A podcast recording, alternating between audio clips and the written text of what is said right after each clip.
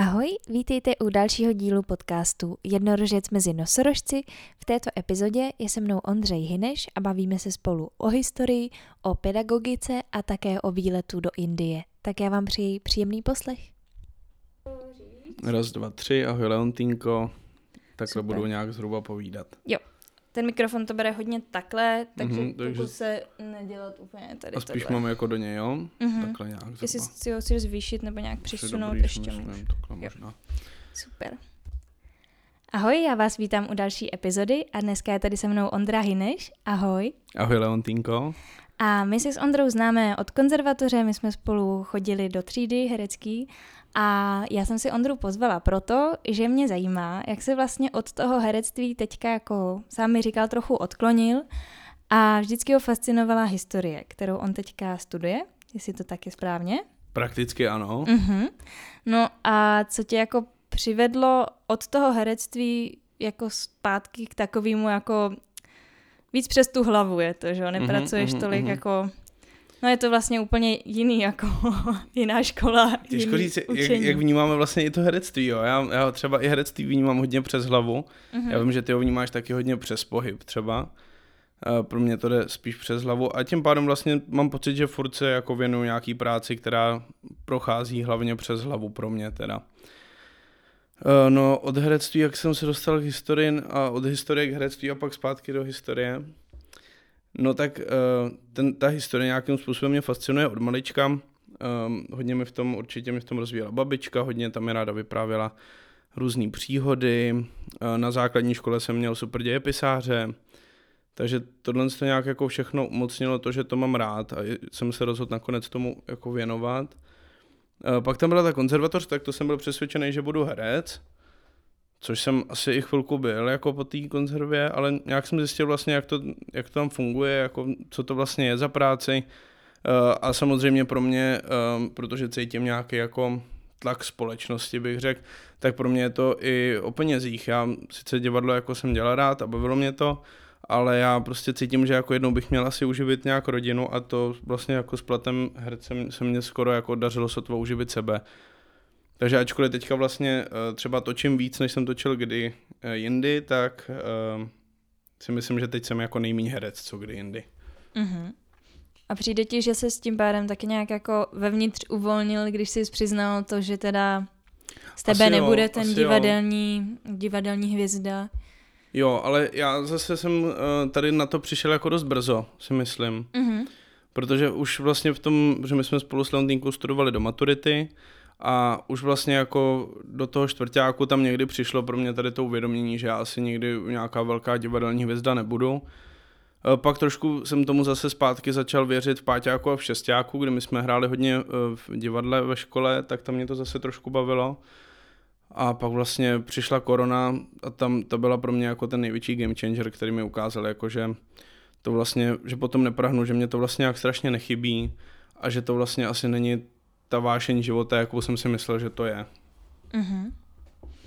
Co tě nejvíc baví na historii? Jaký máš období nebo... Jo, no nejvíc mě asi baví 20. století, to znamená řekněme od konce první světové války třeba do sametové revoluce, to je takový asi moje oblíbený období, kterému se věnuju, na kterém se zaměřuju i v seminářích, které jsou volitelné.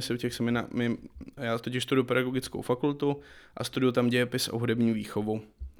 A v tom dějepise my máme předměty, které se jmenují obecné dějiny, tam chronologicky projíždíme od začátku do konce. A k tomu si volíme různý semináře, který si můžeme sami zaměřit. To znamená, já si zaměřuju hlavně na to 20. století, protože mě to nejvíc zajímá. Máš pocit, že to má nějaký, jako zrovna to vzdělání v té historii, jestli máš pocit, že má nějaký limity někde, kde jako ty zdroje těch informací končí a dál už se prostě nedostaneš? Ano, určitě. Historie v tomhle směru asi limity má. Co se týče historie od nějakého, dejme tomu roku, když 1450 je vlastně vynalezený knihtisk a pak se to začne to vzdělání šířit mezi lidi a už potom začínají být ty lidi dost gramotný, tak tam by to jeden člověk nikdy neobsáhnul, to penzum obrovských informací. Takže tam určitě Limity sice jsou, ale pro jednoho člověka jsou naprosto nevyčerpatelný za 50 životů. Samozřejmě doba třeba svatého Václava, tam prostě jenom pár těch jako dochovaných věcí, dochovaných pramenů, ze kterých se dá nějakým způsobem dělat obrázek o té době, tak těch je pár, to se dá opravdu jako probádat, ale pak zase o tom napsali desítky historiků svoje práce, které se dají načítat. Tam zase už je to hodně spjatý s archeologií tahle doba, takže ta archeologie neustále objevuje nový a nový informace. Teďka jeden z posledních nálezů, tuším okolo Břeclavy se našlo nový písmo, který by dokazovalo, že vlastně dávno před příchodem Cyrila Metodě tady už lidi jako nějaký písmo uměli, jo, nějak psali. Takže pemzum si myslím, že je nevyčerpatelný. Někde je těch informací jako víc, někde míň, ale nemyslím si, že by to jeden člověk, jako, že by se někdy nabažil. Mm-hmm. A kde třeba ty hledáš ty zdroje? Protože všichni mají internet, jasně, dá se tam najít ale i spousta kravin, které samozřejmě nejsou jako pravda, ale je to to první, co si přečteš a ten, kdo si o tom nezjišťuje víc, tak pro něj to ta pravda v tu ránu je. To je celkově, myslím si, problém jako současné doby. Ten přehršel informací na internetech a všude okolo, kdy se to těžko jako ověřuje. V té historii je to trošku snazší, protože přece jenom já čerpám většinou, nebo vždycky jako nejméně z odborných knížek, což píšou renomovaní historici, tak tam jako jejich slovo je pro mě tak jako směrodatný, že nemám důvod ho ověřovat, protože tam by to ani moc nedávalo smysl, ale samozřejmě se každý historik snaží čerpat hlavně z primárních pramenů. To znamená, když budu psát práci na nějakého konfidenta státní bezpečnosti, tak je pro mě nejlepší si sednout do archivu bezpečnostních složek, vyžádat si ten spis a ten spis si sám nastudovat, přečíst a pak ho nějakým způsobem já sám interpretuju. Uh-huh. Uh-huh. Kdybych... Dám ti takovou divnou otázku, ale já třeba mě nikdy, obzvláště jako dítě, si hrozně pamatuju situace, kdy mě na základce dějepis rozčiloval a furt jsem, mě hrozně bavila ta myšlenka, proč se učíme jako o minulosti, proč se radši neučíme, co bude do budoucna. Ne jako, že věštění, nebo já nevím, ale spíš jako proč se neučíme, jaký dopady mají prostě rozumím. Jak žijeme teďka. Proč se obracíme do historie, když už to bylo, že? Když už to nebude. No jenom, že to je právě ono, že jo. Ne, nadarmo se neustále říká, že kdo nezná svoji historii, tak je odsouzen k tomu ji opakovat. Já myslím, že to i teďka můžeme v té české společnosti trochu sledovat. Jednak lidská paměť je strašně milosrdná. Hrozně rychle zapomíná to špatný a pamatuje si na to dobrý. Můžeme to sledovat například na minulém režimu, kdy možná si babičky někdy postesknou, že ale přece vlastně nám nebylo zase tak špatně. Jo, a protože ta lidská paměť to prostě nějakým způsobem vyháže to špatný pryč a nechá tam to dobrý. A proto je hrozně důležitý, aby se ten dějepis učil, aby jsme se učili, co se tady dělo, jak to tady vypadalo, jak ty lidi žili, k čemu měli přístup. Takže musíme znát naši historii hlavně proto, aby se neopakovala, aby jsme se z ní mohli učit. Taky se říká, že historie je magistra vitae, což znamená, že historie je učitelkou života, že s ní bychom si měli brát nějaké ponaučení a životní zkušenost. Mm-hmm. Já bych se klidně v tomhle s tebou chvilku hádala, ale protože já třeba ze své zkušenosti, a co zase jako mi říkal někdo jiný, takže si vlastně víc pamatuje často bohužel ty špatné zážitky, že prostě se mu tak jako zarejou do paměti to, že si zlomil nohu nebo se mu zdál blbej sen. Třeba já si pamatuju daleko víc jako blbejch snů, když to třeba zrovna tenhle příklad uvedu, než těch dobrých. Tak když teda zrovna bychom si pamatovali to blbý, tak co z té historie můžeme čerpat teda jako dobrýho? To, že jsme se jako naučili a co třeba můžeme buď dělat dobře podle té historie zpátky. Jestli mi rozumíš? Já nevím, já ti asi rozumím, ale myslím si, že to je vlastně jako v každém oboru je nějaký odkaz jako té historie, jo. Myslím si, že třeba medicína prostě nějakým způsobem je pro nás dobrá, protože vychází z nějakého dlouhosáhlého, dlouholetého vývoje a oni čerpají z těch předchozích prací, ty doktoři, a postupně nadělají nový výzkumy, dostávají se k novým jako metodám. Takže vlastně taky jsou inspirovaný tou historií a ta historie pomáhá posouvat dopředu. Jo, asi dobře. Samozřejmě je to můj názor všechno, jo? To není to nikde jakhle napsaný. A ty jsi představoval teda, že když jsi přihlásil na pedagogickou fakultu, mm-hmm. že bys někdy chtěl učit tu historii. Mm-hmm. A ty jsi říkal, že i studuješ hudbu. Ano. Mm-hmm. Studuju hudební výchovu přímo, mm-hmm. se zaměřením na vzdělávání se jmenuje ten obor.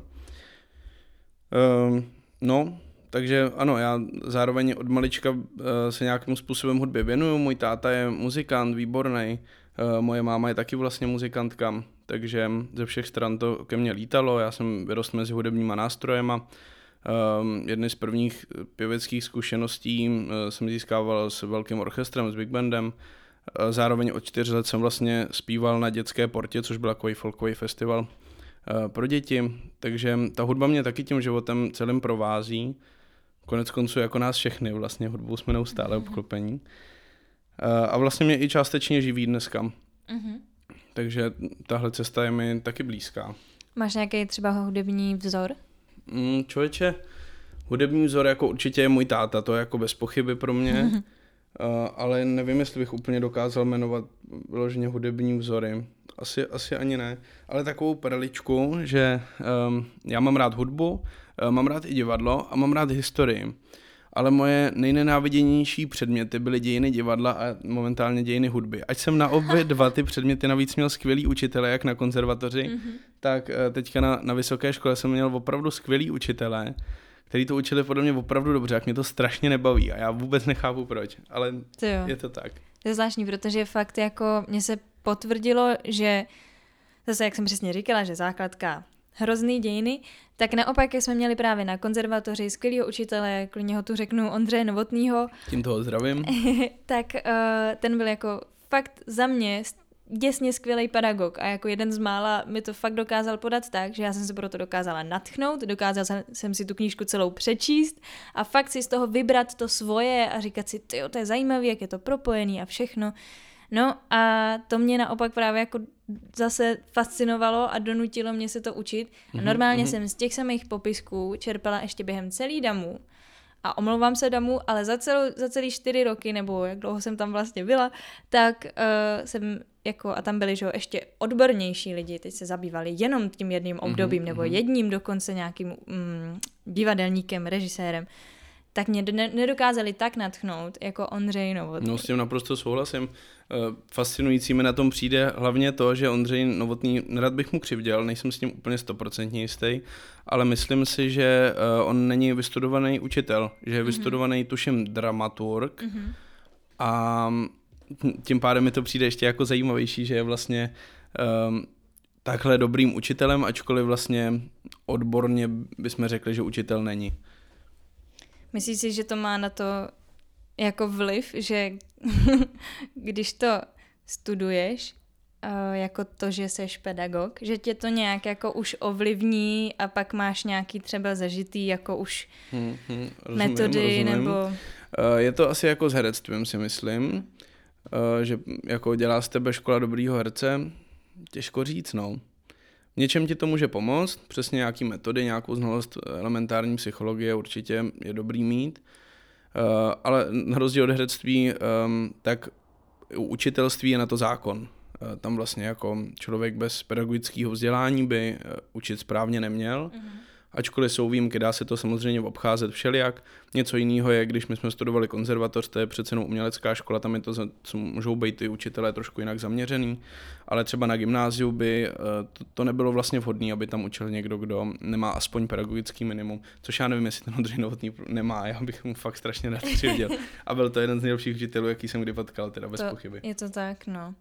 Protože já jsem si zase vzpomněla, když jsme u té konzervatoře, prostě tam byly jistý pedagogové, nebudu je vyjmenovávat, kterým se jakoby přisoudilo to učitelství nebo to profesorství, bez právě vlastně toho asi měli třeba nějaký malý školení, nevím, jak to tam chodilo, ale vlastně oni byli sami dobrý v tom oboru, ale jako to, že jsou oni sami dobrý v oboru, přece neznamená, že to umějí učit. Bez pochyby. A to mě třeba hrozně jako iritovalo, no, na některých jako... Bohužel, já ač svoji fakultu mám opravdu rád, strašně se mi líbí studentský život, jaký tam probíhá, jak ty lidi mezi sebou komunikují. Ty studenti jako by na to měli, ale s tím, jak jsou ty fakulty, nebo jak je naše fakulta například nastavená, tak si nejsem úplně jistý, jestli se to změní do budoucna, protože u nás na fakultě se dbá hlavně na to, aby byl člověk odborník ve svém oboru. Jak říkám, já studuji hudební výchovu a dějepis, ale na dějepis je vlastně spíše to historie. Jo? My sedíme v archívech, my se za celého bakaláře jsme se podívali na celkem 3 hodiny do škol. Mm-hmm. Jo? Takže jakoby ten kontakt s tou praxí je tam prostě pořád minimální a já doufám, že se to jednou samozřejmě zlepší a já to jednou zlepším hlavně. Já jsem teda chtěla podotknout, že Ondra dělal skvělý teďka nedávno storyčka na Instagramu, kdy podával ze svýho výletu, co jsem teda zjistila, tak to byl školní výlet, ne jeho výlet. Já jsem si myslela, že to celý vede Ondra, protože si působil tak sebejistě v těch informacích, co jsi tam podával o těch místech, že jsem si říkala, no tak třeba on už učí, třeba jako už dávno provází ty lidi po těch místech. Ne, to byly informace, které jsem čerpal zrovna od odborníků. Takže pod ty bych se všechny podepsal a myslím si, že všechno, co jsem tam napsal, je pravda, dokážu to hlavně i ověřit a ozdrojovat případně, ale naše katedra dějin a didaktiky dějepisu je skvělá, to mám opravdu strašně rád, myslím si, že tam učí opravdu odborníci na slovo vzatý, řekl bych, že to je, co se týče studium historie, je to nejlepší vysoká škola, určitě v Praze si myslím. Uh-huh. Čímž bych nechtěl naštvat kolegy z filozofické fakulty, ale myslím si, že opravdu, nebo pro mě nejbližší jsou tam ty lidi. Mm-hmm. A tahle katedra dělá, každý rok bychom měli splnit předmět, který se jmenuje historická exkurze. Mm-hmm. A to je můj nejoblíbenější předmět, protože je to týden prázdnin a ty si vlastně vybereš buď podle učitele, nebo podle místa, kam pojedeš. Vypíše se jich třeba 6, z toho 3-4 bývají po Česku a 2 do zahraničí. Já jsem letos absolvoval 2 do zahraničí, jednak jsem byl teda na tom Slovensku s panem Foltínem, který je prostě genius, je to přední český monasterolog, ale je to takový rebelant systému a mě hrozně baví.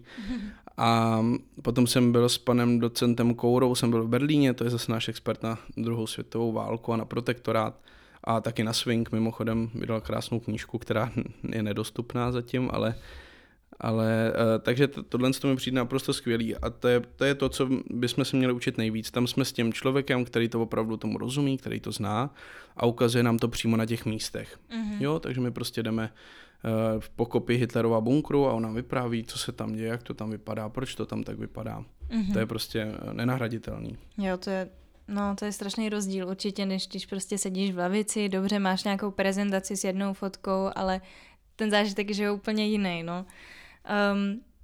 Pamatuješ si třeba nějakou, ty jsi tam dával takový hodně i zvláštní informace občas, takový jako zajímavosti, tak jestli Snažil jsem se, nepamatuješ nějakou třeba hodně divnou informaci od něčeho. Informaci říkáš. Tak já jsem se snažil samozřejmě tam dávat věci, které jsou aspoň trošku zajímavé. Já jsem byl v oblasti slovenský, která se jmenuje Silice, Silické planiny, která je strašně zvláštní, protože je to přímo na hranicích s Maďarskem a většina obyvatel, co tam žijou, jsou Maďaři, kteří ale všichni umí slovensky, protože chodí na slovenské školy a ty Slováci je moc nemají rádi a říkají, že to jsou prostě Maďaři a že to a oni když přijdou do Maďarska, tak tam je zase nadávají, že jsou to Slováci. Takže je to taková hodně zvláštní tam komunita a divná informace hnedka se k tomu váže, když jsme se bavili s místním starostou, který je úžasný a všem vám návštěvu Silice doporučuju, je hrozně pohostinný, hrozně bych chtěl, aby tam lidi jezdili. Je to teda přímo ve slovenském Krasu, takže je to opravdu moc hezký.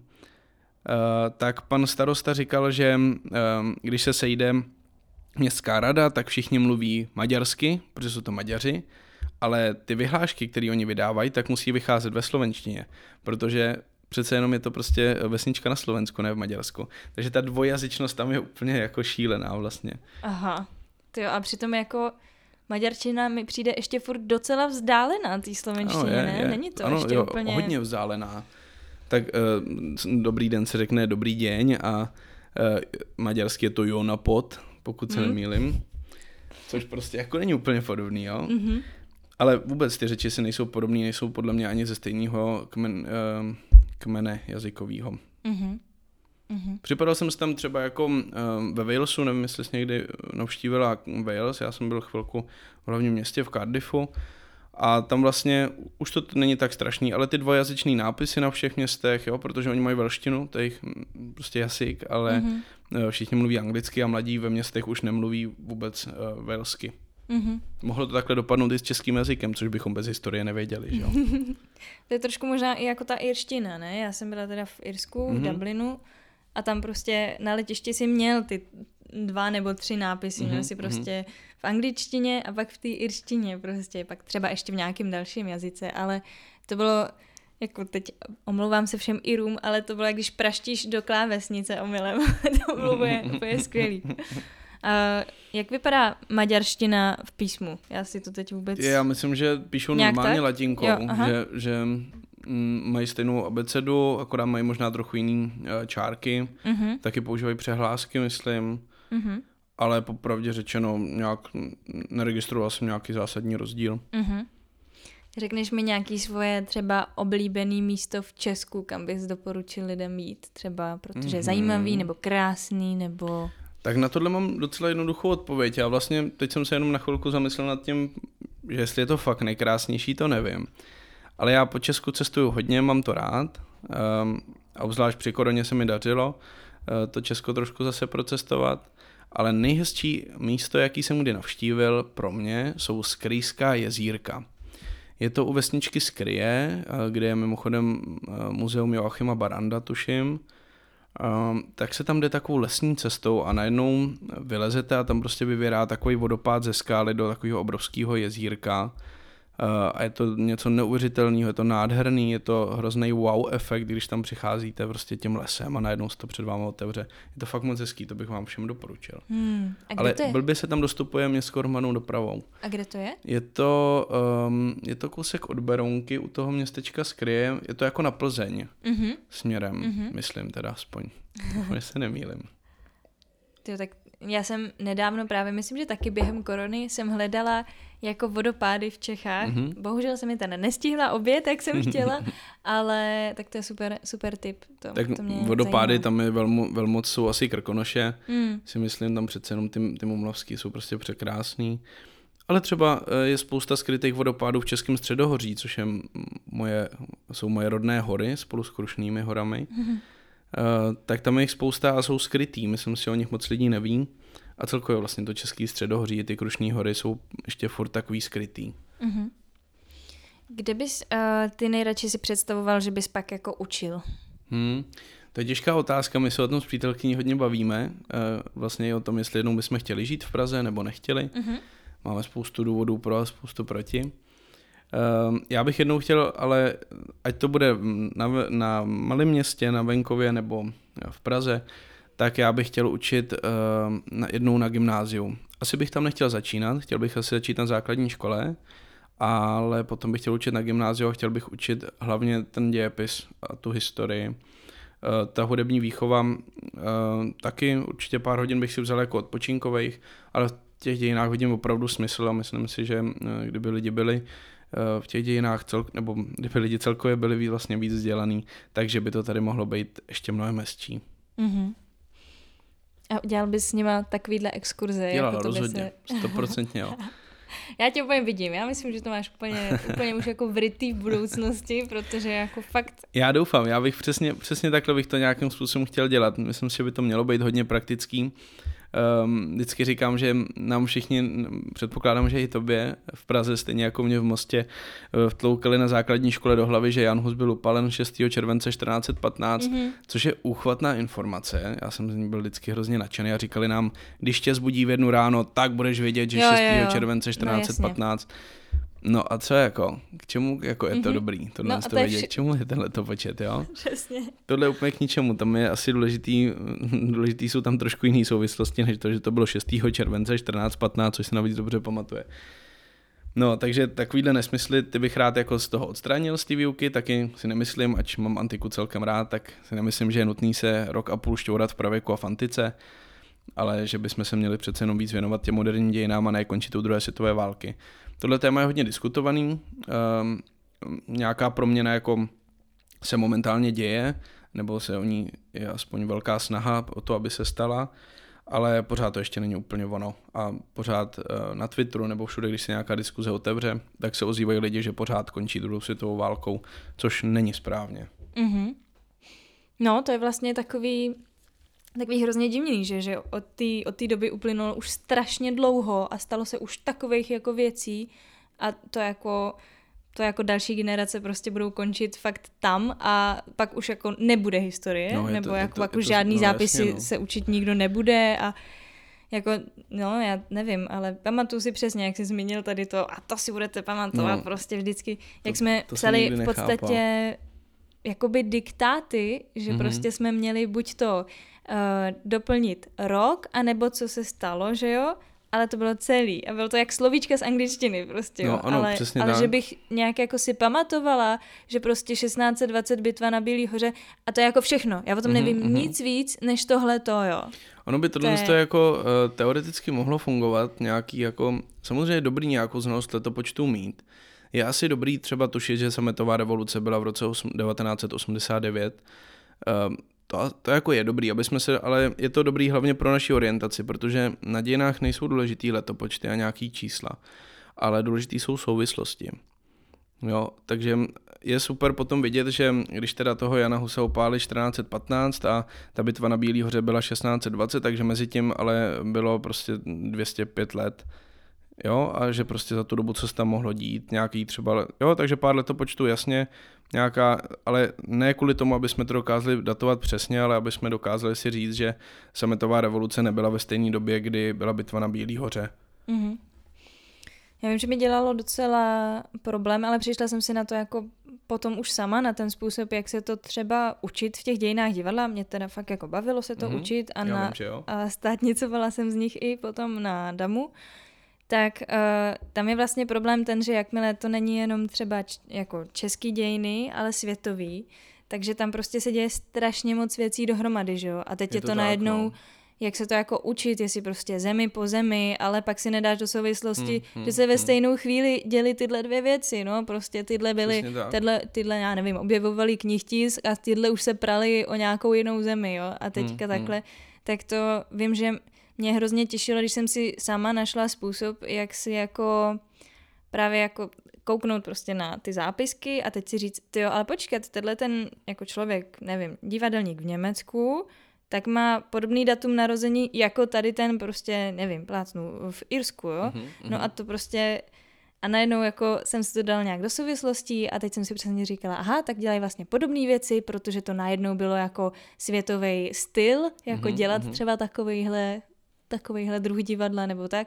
A vím, že mě to děsně bavilo, když jsem si to konečně propojila. To je, jak když, já nevím, jedeš po Praze a zjistíš, že ty tramvajové zastávky nejsou tak daleko od sebe. No, tak... Přesně o čem mluvíš. Jo, souhlasím. Já si myslím, že tohle je i na té historii vlastně asi nejtěžší. I mě to samozřejmě dělá problém na těch obecných dějinách, když skáčou. Navíc ty lidi mají za sebou, moji spolužáci mají za sebou většinou gymnázia, než to my na té konzervatoři jsme měli jenom 3 roky dějepis a jenom hodinu týdně. Takže já hodně jako se znalostma samozřejmě za spolužáky zaostávám a doháním to, jak můžu. Ale přesně tam to vidím. Mně to dělá problém si to propojit občas. Nespojím si. Teď navíc ještě jsou doby, kdy je v tom fakt nepořádek. Kdy třeba, když tady vládnul, tuším Boleslav II., což byl... ano, když tady vládnul Boleslav II. Pobožný, tak... v Polsku se vystřídali 2 Boleslavové a myslím v Uhrách ještě vládnul Boleslav, to bych nerad mystifikoval. Ale prostě a teďka čtu nějakou odbornou knížku a tam je, že Boleslav vytáhl do boje tamhle prostě s někým a já říkám, no ale který, že jo? Jak to mám vědět? Takže si to musím dohledávat všechno. Teď je hodně Karlů, náš je 4. najednou vlastně proč, jako když tamhle je jiný zase Karel a tamhle táta Marie Terezie najednou Karel 6., tak jako jak to teda je, no. Je v tom trošku nepořádek, je důležitý si to utřídit. Myslím, že je ideální, pokud ty třeba se orientuješ v těch dějinách divadla, tak si postavit nějakou časovou osu v dějinách na dějiny divadla, kde víš, kdy ty autoři tak nějak tvoří a do toho si pak zasazovat třeba konkrétní události. Protože někdy to může být zajímavý. Si něco uvědomit, i to vnímání času může být zajímavý, nad ním trošku zapřemýšlet, protože třeba můj táta je ročník 65 a on se narodil vlastně jenom 20 let po druhé světové válce po konci, což pro mě bylo hrozně jako zásadní zjištění třeba ve vnímání času, protože To přece není zase tak dlouho teda, jestli to bude 20 let předtím, než narodil můj táta. Ne, je to jako úplně neskutečný, jak jako se to proměňuje všechno a hrozně rychle, že jo, když mě, já nevím, před 2 už roky je to, zemřela prostě 91letá babička a říkala mi vždycky jako, no tak si to vem, prostě za mě začínalo rádio, že jo.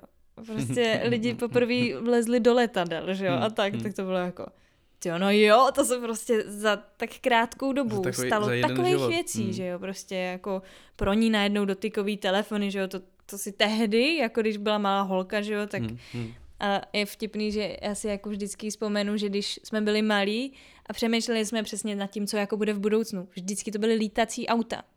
Ano, vždycky. Ano, to je pravda. A jako furt čekám, kdy to jako přijde a furt se to nějak neděje. Tak pokusy přicházejí, že jo? Přicházejí pokusy, kdy opravdu na ty auta namontovali křídla a zkoušeli s nima lítat, jako nějak by to asi šlo, jenomže problém je, že jak si v nebi nepostavíme silnici, no. To je jako trošku problém.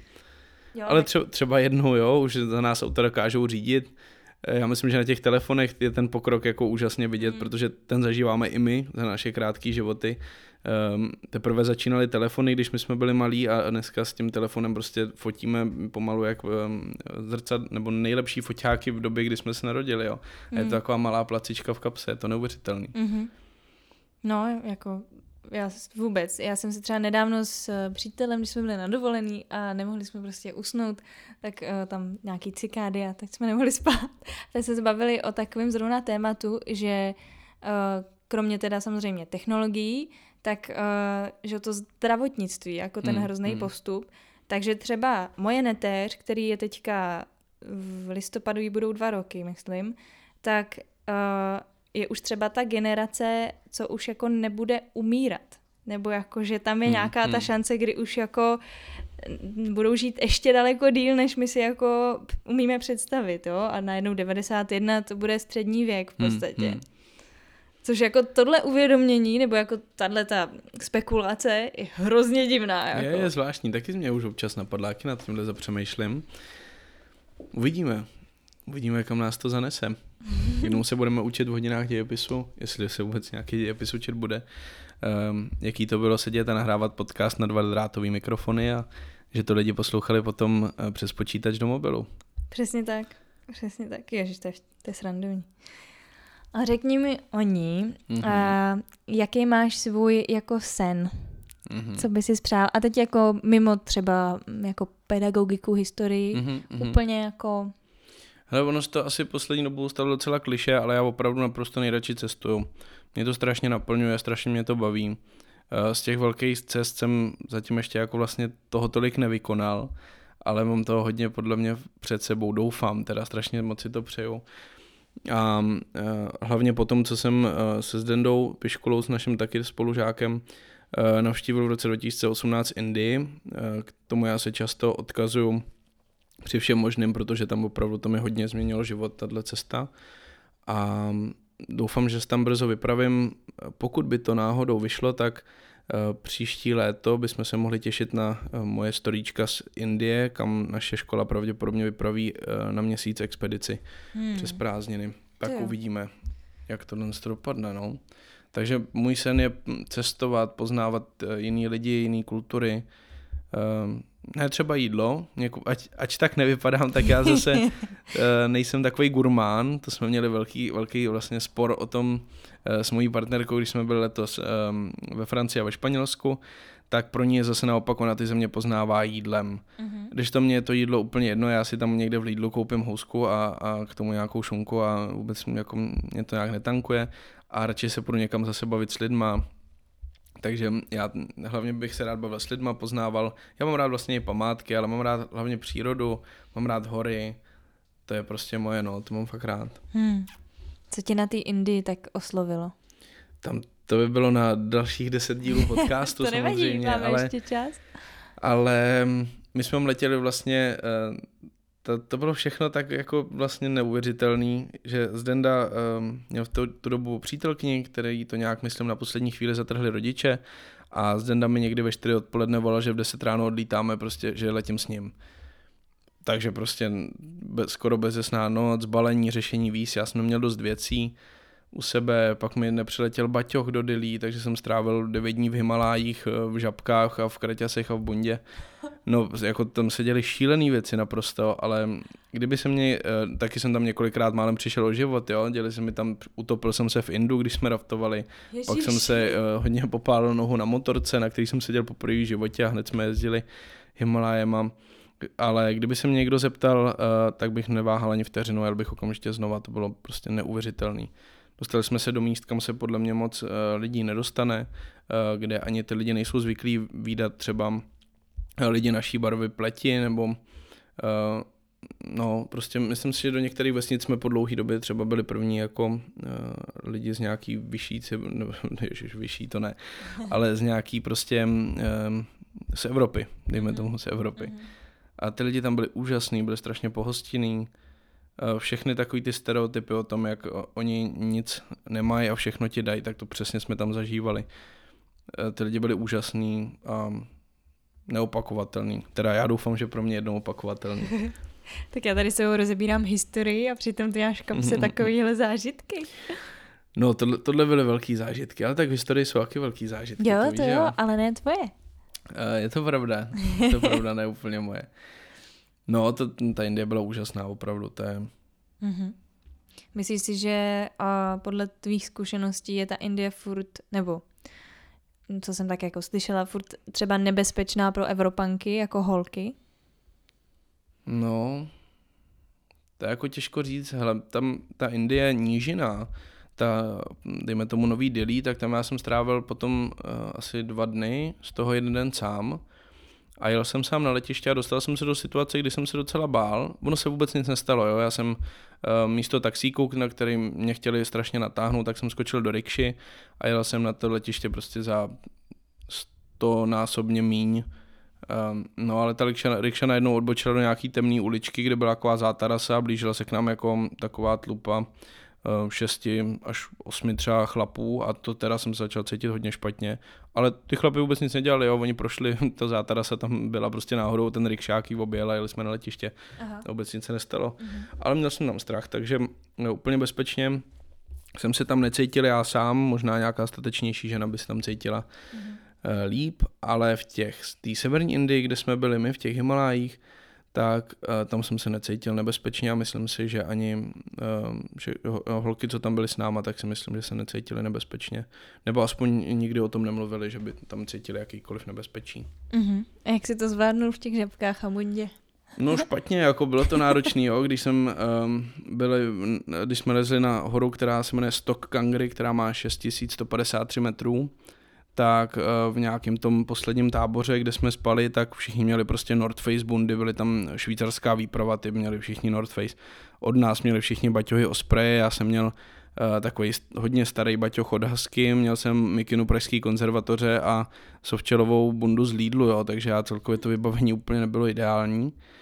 K tomu je taky se váží teda jedna podle mě vtipná historka, kdy já jsem si kupoval nový boty, nový pohorky a strašně jsem si přál hanvagi, to jsou takový kožený, fakt jako hodně drahý vlastně, ale hodně kvalitní boty. A strašně jsem si je přál a máma mi říká, ne, prostě to je blbost, nebudeme ti tady kupovat přece hanvagi, tady si vem Merely, prostě ty stojí 2000, na to tvoje chození ti to přece stačí, budeš tím snad někdy v Himalájích nebo co? Já jsem rok později jsem chodil v těch Merelech, jsem les na tu 6000 v Himalájích a nadával jsem jak špaček. Takže pak jsem přijel, dostal jsem hanvagi teda, no. Ale zase jsem nebyl vymalajích od té doby. Ale tak teď už je budeš mít na příště. Na příště budu mít, je to tak. No, protože já jsem se na to i ptala jako kvůli těm holkám, protože tam třeba jedna z mých kamarádek jako byla a dostala tam několik jako nabídek k sňatku, že jo, třeba takový ten jako, nebo že se jí i ty jako ženy, jako jakmile ona řekla, že není vdaná a že teda nemá přítele, tak oni jako a co je za problém, jako co se děje, kde jako proč spíš jako tady na Vavřínech, co jako, na co čekáš, něco je s tebou špatně, a nebo jí tak jako třeba hladili po rameni, jakože no, a ona říkala, ale mě nikdo neumřel, já prostě ještě nejsem daná. Tam prostě, jak to vnímají jinak, tak mě to jako fascinuje. Do té pozice jsem se nedostal, takže nedokážu to úplně posudit, ale ta mentalita je tam opravdu tak naprosto odlišná, že si tohle umím klidně představit, že se mohlo stát. V čem tě ještě třeba, jako ty jsi říkal, že tam je ta pohostinnost úplně jako neskutečná. Přišli ti v něčem jako hodně nesympatický oproti Čechům? V té nížinné Indii, v tom Delhi, tak tam je to opravdu hodně špinavý. Jo? Tam nefungují moc klimatizace, hážení odpadků na zemi, tam prostě běžná věc. Takže to mi bylo určitě nesympatický, stejně tak jako v té Jižní Indii se s tebou furt někdo fotí, ale jako vůbec se tě neptají, prostě k tobě najednou přijdou, vyfotí si selfiečko a odejdou. Jo, prostě pro ně je to nějakým způsobem zážitek, pro ně seš atrakce trochu, takže to se tam děje. V té severní Indii ne, tam se tohle to neděje. Tam jediné, co mi bylo trochu nesympatický, bylo to, že tam žije nějakých 40% buddhistů, 40% hinduistů, dejme tomu, a zhruba 10% muslimů. A ty muslimé byli fajn, normálně jako tam žijou v té komunitě, ale normálně prostě, já nevím kolikrát, oni tam mají 4x nebo 5x denně, tam vyleze muezín na minaret a začne svolávat k modlitbě, což je teda neuvěřitelný, že vlastně takováhle menšina, když tam je 90% lidí, co tam jsou, nejsou muslimové, takže prostě v těch 4 nebo 5 ráno začne ten muezín hlákat, tak toho jsem byl trochu v šoku, to jsem nečekal. To bylo zajímavý. Ale jako v pohodě, jsou tam mezi sebou tady ty náboženství. Podivu, to tam funguje jako krásně, no. Jo, já si myslím, že oni tam nějak na sebe jako nejsou zlí. Trošku se jim nelíbí, když je tam každýho zdravíš trochu jinak. Obecně se tam ty lidi zdraví džulej, ale muslimové se zdraví salam alaikum. A chvilku nám to trvalo, než jsme dokázali na první dobrou rozeznat, kdo je muslim a kdo ne, aby jsme ho neurazili, protože to by pro ně mohla být i teoreticky urážka. Ale jako i když jsem muslima pozdravil Džulej, tak se jako nic nestalo samozřejmě. Tak se spíš tak jako pousmál, jako a blbej turista z Evropy, no, chápu. Ty jsi říkal, jak jste byli v těch místech, kde teda nebyly tak turistický, jako tak, ne tak turisticky oblíbený. Nebáli se vás třeba ty lidi? Jako nebyli nějaký najednou takový že schovávali děti neměl, a nevím. No, člověče, nad tím jsem moc nepřemýšlel, neměl jsem takový pocit. Oni na druhou stranu ví, že když tam takhle jde nějaká výprava, tak tam i často může být z nějakých charitativních důvodů. Takže já se domnívám, že jako oni ví, že my jim vlastně tam jako nejdeme ublížit, ale většinou tam ty lidi jedou jim nějakým způsobem pomáhat spíš. Takže naopak jsme se setkávali s vítáním, hodně tam frčejí meruňky, hodně nás hostili meruňkama. Oni dokonce používají, myslím, jadýrka těch meruněk a tvrdí, že by to mělo mít jako nějaký protizánětlivý účinky a dokonce jako proti rakovině snad by to nějak mělo jako fungovat. Takže spíš se tam chovají takhle jako hezky. Oni jsou vlastně jako mandle totiž vevnitř, ne? Ty jadýrka. Já nevím, opravdu řečeno. Protože jako co z mých vědomostí, že jak máte pecku toho té meruňky, tak ona se ještě rozloupne a až úplně to jádro se dá jíst. Jo, ale myslím, že jo. Má daleko ještě víc těch kyanidových látek než mandle. Takže se jich prostě fakt nesmí sníst hodně a bejvají prostě, poznáš tu vysokou hladinu toho kyanidu tím, že bejvají fakt jako tak až jako lehce hořký, až občas, že ani nechceš toho jíst víc, prostě že zas tak dobrý to není. Tak jenom, že možná to má, no, prostě nějaký tady ten jedovej vliv i na nějaký jako nemoci. Nevím. Ale taky teda nevím, meruňky jsem nečekala. Meruňky mě překvapily. Mě taky jako překvapilo. Taky mě to překvapilo, že vůbec tohle ovoce tam je. Čekala jsem nějakou exotiku. A oni nás byli, já říkám, tady to je meruňka, tady to já znám. To je super. Výborný. Moc se tam nepije v těch Himalájích, vlastně vůbec prakticky. Což je vlastně dost sympatický. Oni s tím měli velký problémy, tam lidi hodně chlastali a pak tam měli problém chodit do práce a tak prostě to zatrhli a nechlastají. No. Super. Což je vlastně zajímavý.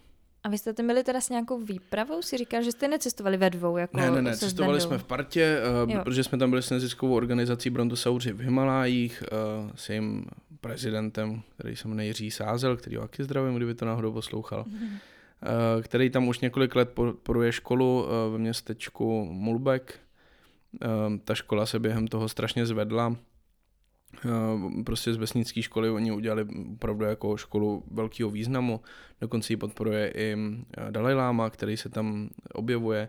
A vlastně ta výprava tam plní takovýhle výzvy, co jede se od té doby, co jsme byli, my se jezdí tuším každý rok. I před náma už tam jedna byla, ale takhle. A vždycky tam jako nějaká celebrita, dejme tomu, u nás to byl Zdenda, teď tam byla třeba Lucie Výborná. A lidi z Česka vlastně posílají peníze a sázejí na to, jestli tu výzvu ty lidi jako překonají a zvládnou, což většinou zvládnou. A ty peníze se nakonec věnujou té místní škole. Mm-hmm. To pro nějaký rozvoj. Mm-hmm, to mm-hmm. je hezký. Ještě jsem se chtěla zeptat, byly tam taky děti, co žádali o peníze nebo že na vás nějak jako apelovali? Třeba ne teda zrovna v těchto vesničkách, ale v nějakých větších městech. Ono je to jako 4 roky, jo, takže já už samozřejmě tady ty věci konkrétně mám trochu v mlze, ale jo, určitě se tam stalo, že tam někdo jako trošku žebral, dejme tomu, ale v té škole teda rozhodně ne. Tam vůbec tohle jako neexistovalo. Děti byly strašně fajn, byly hrozně jako kamarádský takový, ale oni jsou na ty Čechy teda popravdě řečeno zvyklí, protože tam se jezdí i čeští učitelé, tam jezdí učit některé předměty. Takže pro mě, byl jsem ve velkém šoku, když jsme jeli na střeše z jednoho takového treku, co jsme tam chodili v horách, zpátky do školy s dětma, který už byli jako jim třeba 18 a už tou školou prošli a najednou mi říkají, no ahoj, a já, co, no tak ahoj, a on, znám českou písničku, chci slyšet, a já, jasně, tak zaspívej. A začal zpívat takový to za lesami, za horami, za dolinami, což Čechomor. Je Ej Goralej, což je text, kterýmu by už většina Čechů ani nerozuměla, nejenom mi to zpíval Intu prostřed Himalájí. Tak to mi přišlo jako docela vtipný. Ježiš, to je super. Takže ta česká stopa je tam obrovská a dává to nějakým způsobem mi smysl. No. Mm-hmm. Ale jinak umějí anglicky teda výborně, ve škole? Umějí mnohem líp než my. Aha. To zase, nebo než já teda. To zase můj kamarád Lukáš Matějček, který je cestovatel, já si myslím, že z té mladé generace je jeden z nejlepších. Je to taky majitel firmy Bagind, snad to neříkám špatně. Tak Lukáš mi vyprávěl, že jednou byl tuším v Nepálu učit angličtinu. Jak se tak jezdí občas, tak prostě za stravu a za ubytování, že tam bude jako učit angličtinu. A tak si vzal první třídu, že jo, aby přece jenom uměl normálně anglicky, jako tak nějak my tady všichni umíme. A přišel na tabuli a napsal prostě teacher, Lukas a začal jako s nějakým výkladem a přihlásila se holčička v první lavici a naprosto brilantní britskou angličtinou mu říkám, já se strašně omlouvám, pane učitele, ale v tom slově teacher máte chybu. A tak stala, opravila mu ji, tak říkal, tak od té doby jsme hráli hry 0,5 roku. Ty brďo. No, to je taková moje noční můra, že já jsem se kdysi odhodlávala, právě když jsem jako si říkala, že po škole někam vyjedu, tak přesně tohle mě napadlo, jakože neměla jsem, nebo nemám, bych řekla, tak blbou angličtinu, tak jsem si říkala přesně první třída nebo školkáči, to je v pohodě, ne? Ale pak jsem si přesně říkala, co já jako budu dělat, jestli tam přijedu a ty děti prostě budou umět jako líp než já, tak to jako pojedu asi zase domů, nebo? No, tak by si s nima hrála.